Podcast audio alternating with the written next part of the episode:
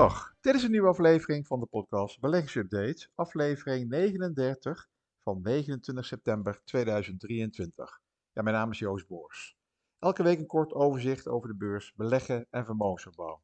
Nou, ook elke week een praktijkcasus. Nou, deze week gaat het meer over de gebalanceerde portefeuille, neutraal profiel en de, ja, de impact van de obligaties op dit uh, profiel. Ja, wat zijn het de dagen? Eerst uh, komt Politiek Den Haag met het plan de winsten van banken en financiële instellingen extra te belasten.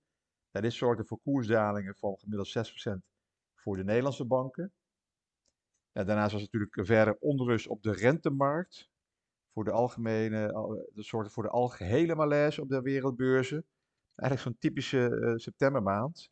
Komt heel veel slecht nieuws uit. Ja, dus behalve de banken door politiek kwam een uh, uitspraak van uh, het Hof dat de verzekeraars die werden geraakt door die uitspraak over de woekerpolissen, de woekerclaims tegen Nationale Nederlanden. De koers van Nationale Nederlanden daalde met 10, 11 procent. Ook ASR daalde 6, 7 procent. Ja, vanwege de te verwachten te betalen claims. Dat kan wel weer richting 1 of 2 miljard gaan. Nou heeft Nationale daar al wel wat voor gereserveerd, maar ja, het uh, viel toch weer uh, tegen. En uh, 10, 12 procent dalen is uh, fors. Dat is eigenlijk de, de markt, marktwaarde verliezen ze al meer dan als ze claims moeten betalen. Maar ja, dat heb je ook gezien, hè? claims bij Philips, beurs flink onderuit, koers onderuit, claims bij Nationale onderuit. Nooit prettig een claim ja, eigenlijk misschien een mooi koopmoment voor deze aandelen. Ja, die gerechtelijke uitspraak in die Woekerpolis-affaire, uh, dat heeft een succesvolle claim tegen nationale Nederlanden een stap, een stap dichterbij gebracht. De uh, nationale heeft volgens het gerechtshof in Den Haag ten onrechte een reeks aan kosten in rekening gebracht bij klanten. Dat is al van de begin jaren uh, 19, vanaf 1995 ongeveer. Toen begonnen al deze, dit soort producten uh, werden in de markt gebracht door de verzekeraars, waar erg veel kosten aan zaten.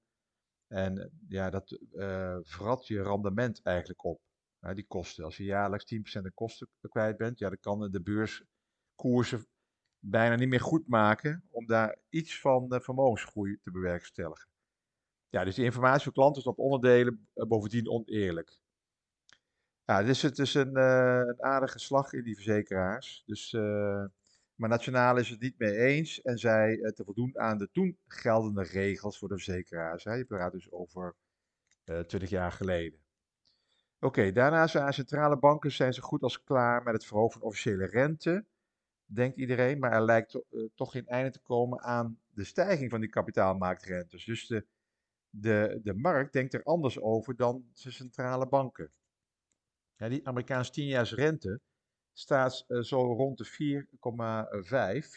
4,5 tot uh, 4,55 procent voor een 10 obligatie. Het hoogste niveau sinds 2007. Het lijkt erop dat beleggers dezelfde kant op rennen en langlopende obligaties in de verkoop blijven doen. Als, als de koers van een obligatie daalt, dan stijgt de uh, effectieve rente. In navolging tot die hoge rentes in Amerika stijgen ook de rentes op uh, de euro-staatsobligaties. De Duitse 10-jaarsrente uh, staat ongeveer 2,8% Het hoogste niveau sinds 2011. Ja, oplopende rentes zijn niet goed voor obligatiebeleggers, maar ook niet goed voor aandelenbeurzen. De stemming op de Europese beurzen werd daarnaast gedrukt door aanhoudende zorgen over die Chinese vastgoedsector en de groei van de Chinese economie aandelen van Europese bedrijven die voor een groot deel afhankelijk zijn van China. Die export, vooral Duitse exportbedrijven, lagen extra onder druk. De vertrouwensindex van die Duitse ondernemers uh, zag je dus dat uh, is iets minder sterk gedaald dan verwacht, maar blijft nog steeds uh, in de min.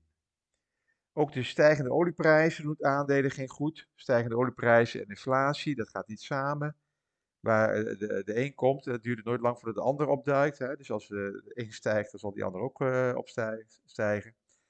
Dat was al zo toen uh, OPEC 50 jaar geleden de olieprijzen naar ongekende hoogtes wist te stuwen. Dat speelde toen ook al in 2008, hè, de, was die magische grens van 100 dollar per vat.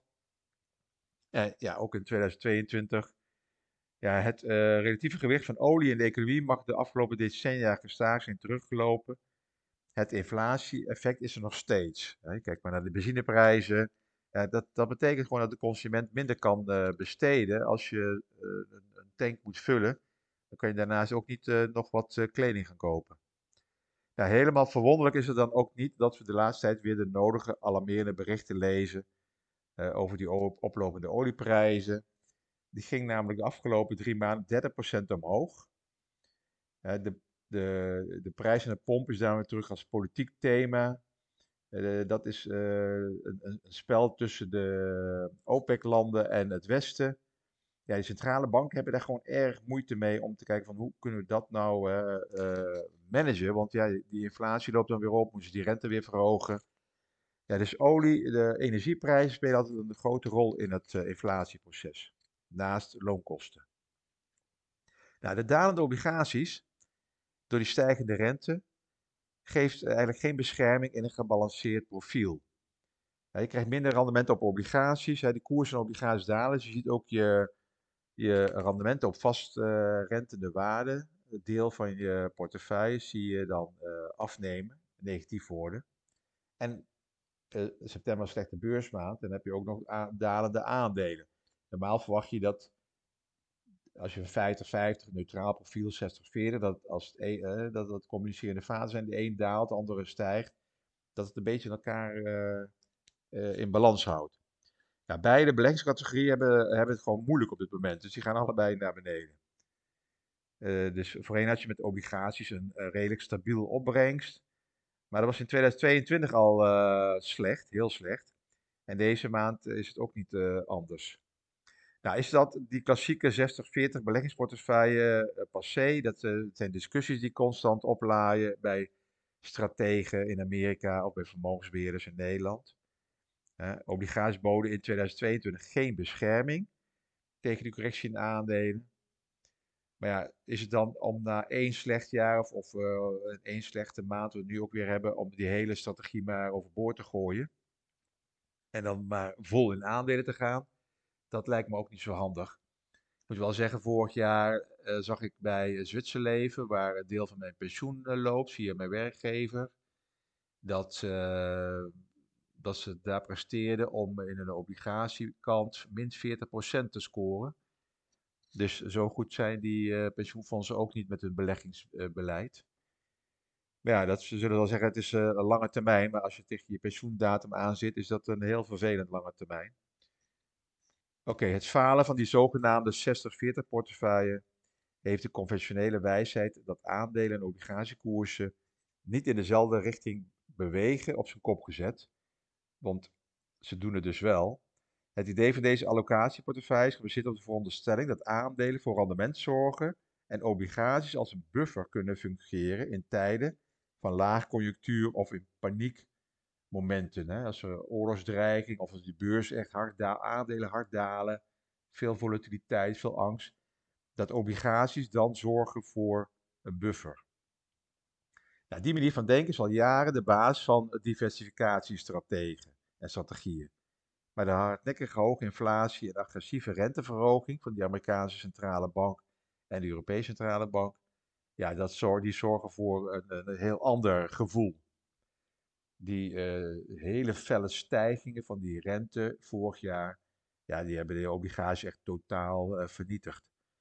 Sinds de jaren 90 kwam die centrale, uh, moet even teruggaan, hè, dus die, die, waarom was, is die felle stijging dan zo slecht voor die obligatie?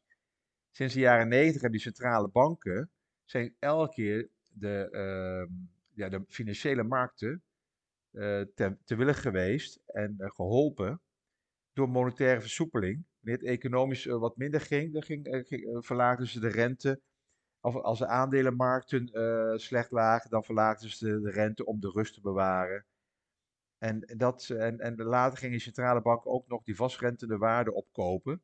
Dat gebeurde in 2010 toen Griekenland problemen had, Italië en Spanje allemaal problemen hadden met hun schuldenproblematiek. Ja, dus die maatregelen uh, van die centrale banken hebben ervoor gezorgd dat die uh, rendementen op sommige obligaties naar ongekende dieptes. Hè. Die, had negatieve rentes. Hè, de rente stond ongeveer nul, min zelfs. Dus die obligatiekoersen, ja, die gingen dus flink omhoog. En die schoten echt te veel door. Dus die, die centrale banken zijn veel te lang doorgegaan met een 0% rentebeleid. En ik denk dat veel uh, vermogensbeheers en pensioenfondsen te laat gewoon uh, die uh, obligaties hebben afgebouwd. Want ja, wat heb je nou een obligatie die 140, 150 procent staat? Je weet als een keer die rente gaat stijgen en het is een langlopende obligatie, dat die koersen naar beneden gaan komen.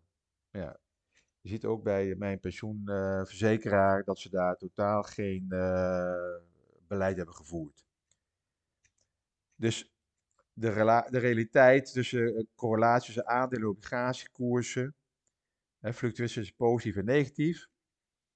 En uh, ja, beleggers hebben dus enkel een probleem met positieve correlaties als beide activa klassen dalen. Dus nu zie je gewoon dat het ja, probleem oplevert. Maar ja, geen enkele strategie werkt altijd en overal. Beleggers moeten vooral dus uh, ja, niet in paniek raken. Ten, tenzij je uh, over een jaar alles moet verkopen vanwege whatever je had be, be, bedacht. Maar we moeten wel beseffen dat vorig jaar uh, vrij uniek was die daling. Hè? Want uh, 30, 40 procent daling in de obligaties, dat is niet eerder voorgekomen. Die beleidsverandering van centrale banken was plotseling en de rentetarieven stegen heel snel. Van een bijzonder laag niveau binnen één jaar naar dit niveau waar we nu op staan. Hè, bijna 4,6% rente uh, in Amerikaanse staatsleningen. Dus die neutrale portefeuille, neutraal profiel, 50-50 of 60-40, whatever, blijft een goed startpunt voor tal van beleggers en vormt voor de meeste ook een prima eindhalte. Het idee achter deze portefeuille is dat die gebalanceerd is, een deel van de portefeuille het moeilijk heeft, kan een ander deel nog maar niet gedeeltelijk compenseren. Ik sluit me daar grotendeels bij aan.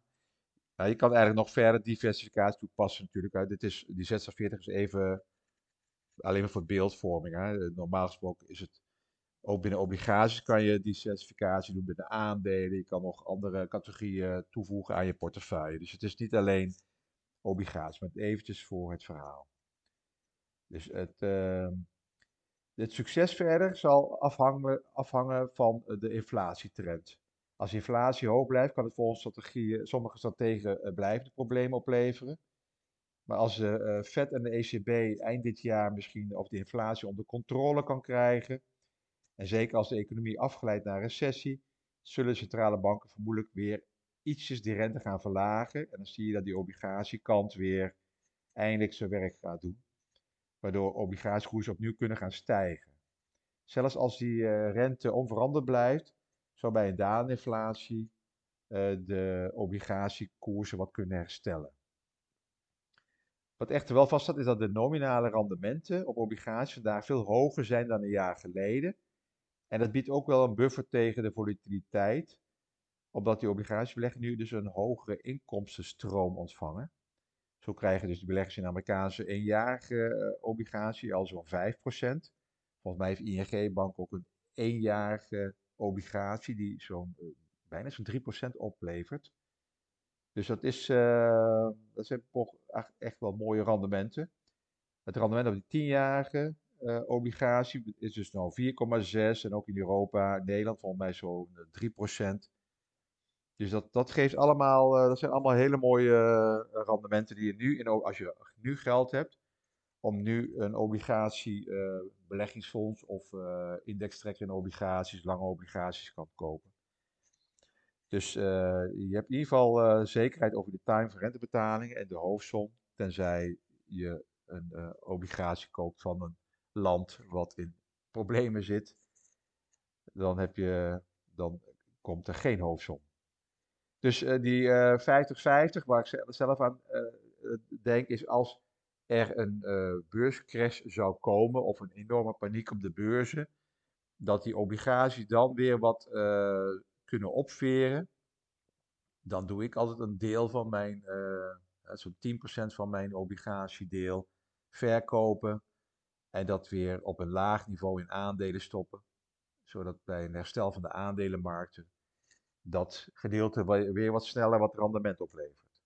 Oké, iedereen doet zijn eigen ding en afhankelijk van je eigen persoonlijke uitgangspunten. Nou, dank voor het luisteren. Alles op persoonlijke titel. Geen direct beleggingsadvies, ook niet bedoeld. En op basis van openbare informatie. Tot de volgende week.